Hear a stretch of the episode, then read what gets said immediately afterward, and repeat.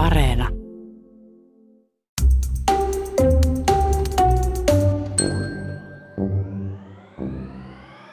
Minä olen Seija Aunila. Väittelin äskettäin tohtoriksi toisen maailmansodan Kotiliesi-lehtien propagandasta.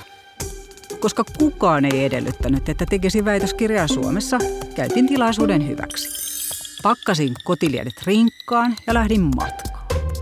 Tosin viimeisen puolen vuoden aikana pisin tekemäni matka on ollut väitösmatka Jyväskylään. Mutta palataan ajassa 3 vuotta taaksepäin. Aika, jolloin matkustaminen oli vielä mahdollista. Tämä oli 5. matkani.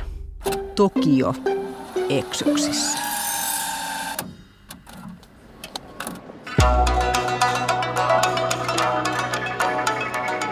Noin vartin jonottamisen jälkeen saavun tiukkailmeisen lentokenttävirkailijan luo. Ojennan passini ja maahansaapumisilmoituksen. Virkailija katsoo ilmoitusta ja kysyy, miksi aion viipyä maassa 3 kuukautta. Olenko lomamatkalla? Pohdin aikani ja vastaan, että en. Virkailija ojentaa passini sekä maahansaapumisilmoituksen ja ilmoittaa, että siinä tapauksessa ette voi saapua maahan. Voitte poistua. Otan hämmentyneenä vastaan passini sekä kaavakkeen ja siirryn pois jonosta. Perässäni seisovat ihmiset tuijottavat minua.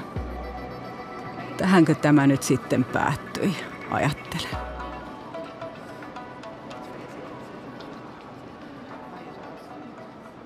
Tekijänoikeusrahasto Koura päätti vuonna 2015 jakaa erityisiä 30-vuotisjuhla-apurahoja työskentelyyn niillä paikkakunnilla, joissa on Suomen tiede- ja kulttuuriinstituutti.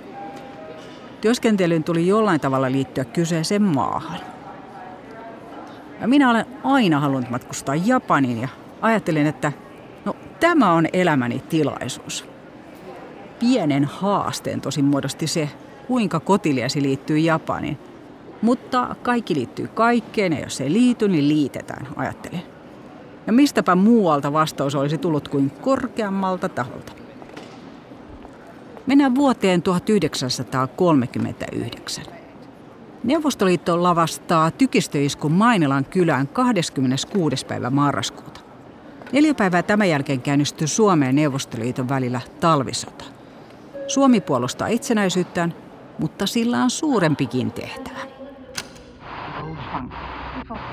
Tämä on Suomen kansan suurta aikaa, jolloin suoritamme maailmanhistoriallista kutsumusta panemalla sulun kauhistuttavan raalle bolsevismille, joka lähetti vihaisen hyökynsä rakkaille ja rauhallisille rannoillemme aikoen täältä edetä kauemmaksi. Kiittäkäämme vain joka tilassa, antaen uskolliselle suurelle Jumalalle kunnian. Piispa Aleksi Lehtonen sen sanoo. Suomi käy pyhää sotaa idän barbaria vastaan. Ja samaan aikaan toisella puolella maapalloa toteutetaan myös Jumalalta saatua tehtävää. Sintolaispapit julistavat, että Japani jumalten maa ja japanilaisten tehtävä on taistella kiinalaisia venäläisiä liitettyä barbaria vastaan. Taistelukäskyn antoi keisari, joka on suoraan Jumalan jälkeläinen. Molemmat maat taistelevat siis suuremman asian sivistyksen puolesta, tai niin ne ainakin sotaa perustelevat. Joten hain siis apurahaa, sain sen, lähdin Japaniin, enkä päässyt maahan. Ainakaan ensi yrittämällä. Kun maahantulovirkailija oli käännyttänyt minut Tokion lentokentän tiskiltä, täytin uuden maahantulokaavakkeen ja valitsin toiselle virkailijalle kiemurtelevan jonon. Ja nyt osasin vastata oikein. Kyllä, olen 3 kuukauden lomamatkalla, joten pääsin maahan, mutta aavistin, että tämä ei olisi ensimmäinen väärinymmärrykseni.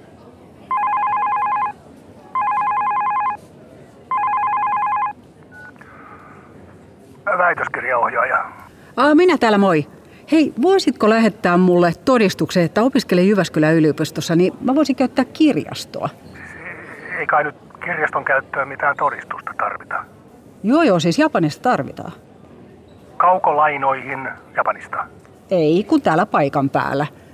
Wasedan yliopiston kirjastossa on hyvä teos Japanin valtion uskonnoksi 1800-luvun lopulla säädetystä animistisesta sintolaisuudesta, jossa keisaria pidettiin elävänä jumalana.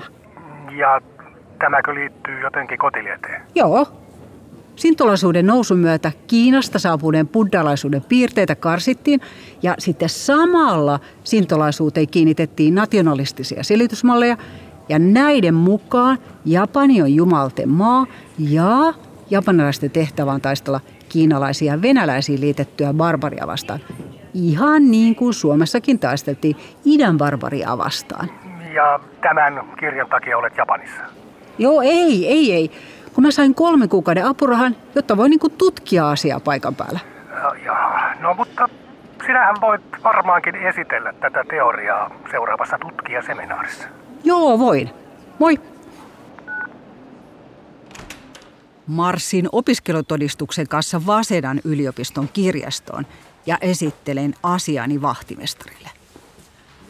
Hän etsii kuumeisesti ulkomaisten yliopistojen listalta Jyväskylän yliopistoa, mutta ei löydä sitä. Sinnikkäänä ihmisenä en kuitenkaan luovuta, vaan pyydän päästä kirjastoon sisälle. Vahtimestari johdattelee minut kirjastovirkailijoiden tiskille, jossa näytän opiskelutodistukseni sekä esitän asiani uudelleen. Virkailijat katsovat hämmentyneinä vahtimestaria, joka laski minut kirjastoon, ja yrittävät sanoa, että en saisi olla kirjastossa, enkä saa lainata täältä kirjoja, ilman että he suoranaisesti kieltäisivät lainaamisen. Tilanteesta tulee kiusallisen hämmentävä, kun en kiertoilmausten takia ymmärrä, että minun tulisi nyt poistua. Lopulta virkailija nousee paikalta ja lähtee saattamaan minua ulko-ovelle. Ja vasta siellä oivallan, että olen toiminnallani saattanut virkailijat nolon tilanteeseen. Voi häpeä. En saa kirjaa, mutta tutustun japanilaiseen professoriin. Hän on tutkinut Jyväskylän yliopistossa Venäjän ja Japanin sotaa vuosilta 1904-1905, eli aikaan, jolloin Suomi oli osa Venäjää. Professori vie minut Japanin keisarin puolesta kuolleiden kameille, eli hengille, rakennettuun Jasukunin temppeliin. Tämä pyhäkkö sai epäilyttävän maineen, kun sintolaispapit kirjasivat 1970-luvulla sielujen kirjaan myös sotarikolliset. No mutta Jasukuniin me kuitenkin menemme ja teemme lyhyen seremonian shintopyhäkön alttarin edessä. Samaan aikaan hanami on päättymässä ja kirsikankukkien terälehtiä leijailee kaikkialla. Niin kuin kirsikankukka kukkia kuihtuu, niin myös sotilas taistelee ja kuolee isänmaan puolesta, toteaa tämä professori astuessamme ulos pyhäkästä. Japanissa kirsikankukka, Suomessa vehnäjyvä.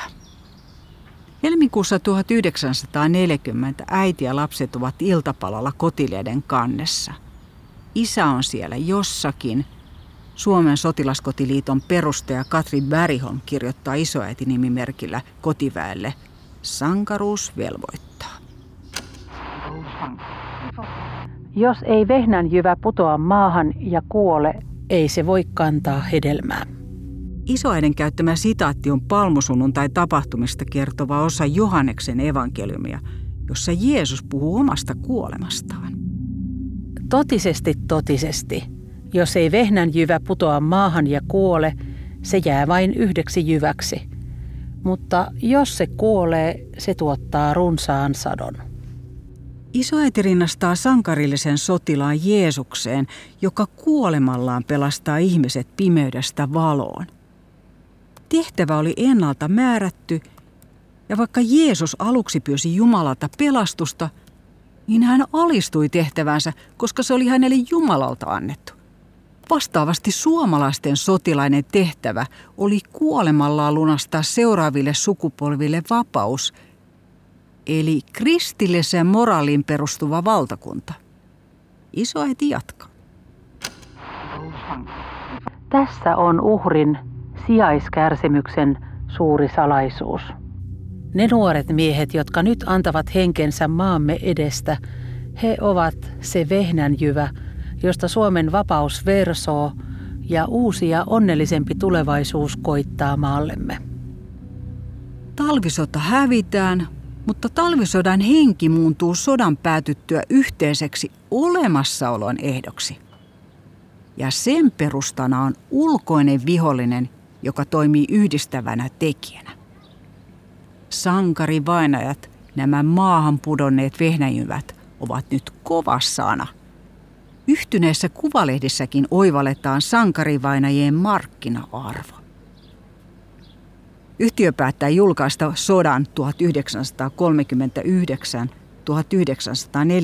1939-1940 sankarivainajien kuvat erikoisteoksena ja jakaa se Kotilieden ja Suomen Kuvalehden yhteistilaajille. Ja tämän päätöksen jälkeen tilaushankinta onnistuu yli odotusten.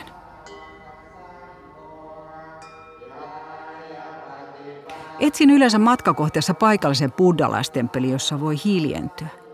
Joka maassa se ei ole mahdollista, mutta Japanissa on. Buddhalaisuus kulkee sintolaisuuden kanssa käsi kädessä. Animistista sintolaisuutta käytetään niin sanotussa iloisessa tapahtumissa, kuten häissä, kun taas buddhalaisuus liittyy kuolemaan ja elämän kiertokulkuun. Buddhalaisuudessa mieltä tynnytetään pitkässä istumameditaatiossa sasenissa. Jäämme sasenin jälkeen temppeliin juomaan olutta ja juttelemaan muumeista, revontulista, talvisodasta ja tietenkin ruoasta ja juomisesta.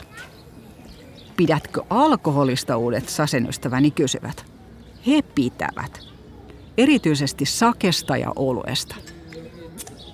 Temppelimme mestarikin pitää. Hän pitää myös tupakoinnista. Paksu savu nimittäin leijalee ilmassa, kun selitän alkeellisella japanin kielen taidollani daikaku inseides, olen jatko-opiskelija. Palaan illalla Tokion toiselle puolelle asunnolleni Koentsin ja siirryn kesäkuuhun 1941. Jatkosota päättää 15 kuukautta kestäneen Moskovan rauhan, joka tunnetaan myös välirauhana. Rauhan ehdot ovat olleet raskaat ja Suomi valmistautuu salamasotaan. Uskotaan, että menetetyt alueet valloitetaan nopeasti takaisin. Kotilieden päätoimittaja Alli Vireimo kannustaa kotirintaman naisia ottamaan jälleen asemapaikkansa. Sydänkesällä nostettiin Suomen lippu uudelleen koko maailman nähtäviin. Liittyen siihen valtavaan taisteluun, johon Saksan armeija ryhtyi bolsevismin kielteisiä tuhoavia voimia vastaan, Suomi kutsui miehensä aseisiin turvaamaan ja omistamaan sitä, mikä vuosisatojen työn ja taistelun oikeutuksella on meidän. Suomen nainen asettui uskollisena jo tutulle paikalleen, yksin hoitamaan kotia ja kontua, tukemaan aseveljiä eri tehtävissä ja pitämään yllä velvollisuuden täyttämisen rohkeata henkeä. Mutta eihän se niin mennyt. Voittonsa salamasota jää haaveeksi ja taas vehnäjyvät kaivetaan maahan tai paremminkin kylvetään maahan. Kirjailija Toivo Pekkasen kertomuksessa, ellei vehnäjyvä kuole, kertoja selittää pienelle isänsä menettäneelle pojalle, miksi juuri hänen isänsä oli yksi sodassa kaatuneista. Nyt kasvetaan nopeasti. Ja korret, jotka nyt kaatuvat, kantavat latvassaan raskasta ja kypsää tähkää. Isät, jotka nyt kuolevat, eivät jätä jälkeensä turvattomia orpoja, vaan voittonsa perillisiä. He kuolevat, että te, heidän jälkeläisensä, saisitte puida heidän ajatustensa ja tekojensa sadon aittoihinne. No mutta hyvin ei mene Japanillakaan. Kesällä 1942 se häviää Yhdysvalloille Tyynellä valtamerellä käydyn taistelun. Samana vuonna isänmaalliset naisjärjestöt liittyvät yhdeksi organisaatioksi nimeltään Danihon fujinkai. Se painottaa Kotilieden tavoin naisen roolia perheen ylläpitäjänä ja lasten synnyttäjänä. Koska naisilla on Japanissa sama rooli vielä tänäänkin, päätän aloittaa japanin kielen opinnot paikallisella koululla eläkeläisrouvan opastamana. Yritän pääpunaisena painaa mieleni Japanin hiragana- ja katakana-tavujärjestelmät. Suurin saavutukseni japanin kielen opinnoissa konkretisoituu kaupan kassalla. Bukuro arimaseen, En tarvitse muovikassia. Ostan polkupyörän. Päätän pyörällä tapaamaan professoria, joka on kutsunut minut naistutkimuksen jatko-opiskelijoiden tutkijaseminaariin. En hahmota alueiden kokoa. Se, mikä kartassa näyttää korttililta, onkin kaupunginosan osa-alue Shomen. Eikä se todellakaan ole korttelin kokoinen. Pyöräilen Koenchista Senpukuchiin yliopistolle. Kadulla ei ole nimiä, vaan 3 numeroa. Ensimmäisellä Chomen, toisena kortteli ja 3. itse kohde, jonka numeroinnissa ei useinkaan ole mitään logiikkaa. Olen 20 minuuttia myöhässä. Hävettää. Kasvojen menettäminen on pahinta, toiseksi pahinta on myöhästyminen. Kun seuraavalla kerralla saavun professorin luo, olen paikalla puoli tuntia ennen sovittua aikaa. Professori tulee huoneestaan ulos hakemaan postia ja ihmettelee, miksi istun niin aikaisin oven takana. Ja taas hävettää. Mutta opin, että vaikka kuinka hävettäisi, kannattaa joko nauraa tai koittaa pitää naama peruslukemilla. Niin japanilaiset tekevät. Huomaan, että osallistumiseni jatko-opiskelijoiden seminaariin on eräänlainen win-win tilanne. Minä sain kutsun yliopistolle ja opiskelijat joutuvat esittelemään opinnäytetyötään englanniksi. Koska japanilaiset eivät pääsääntöisesti ole puhuneet englantia, kieli on heille vaativaa. Osasta esittelyjä en osaisi sanoa, millä kielellä aihetta kuvaillaan. Tämän takia en arva kysyä lisää aiheesta, vaan kiitän mielenkiintoisesta esityksestä.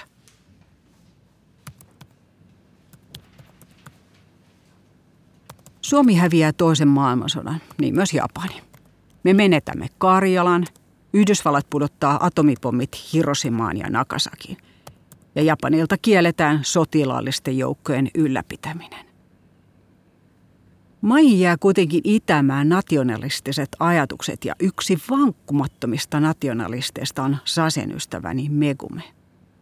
Vaikka minä en tunnista itsessäni suurta nationalistia, Megumi tuntee hengenheimolaisuutta kanssani. Kun lähdin Japanista, Sasen ystäväni halaavat minua. Se naurattaa heitä. Japanissa kätteleminenkin on erottinen ele. Kun sanoin, että minulle tulee ikävää, että sielustani osa jäänee Japaniin. He toteavat lohduttavasti, että ei välimatka erota, koska olemme ystäviä. Ja niin se on. Ja näen, kuinka matkalla kohtaamani hyvät henget, kamit, liittyvät matkaan ja saattelevat minut kotiin. Hei, soitit väitöskirjaohjaajalle.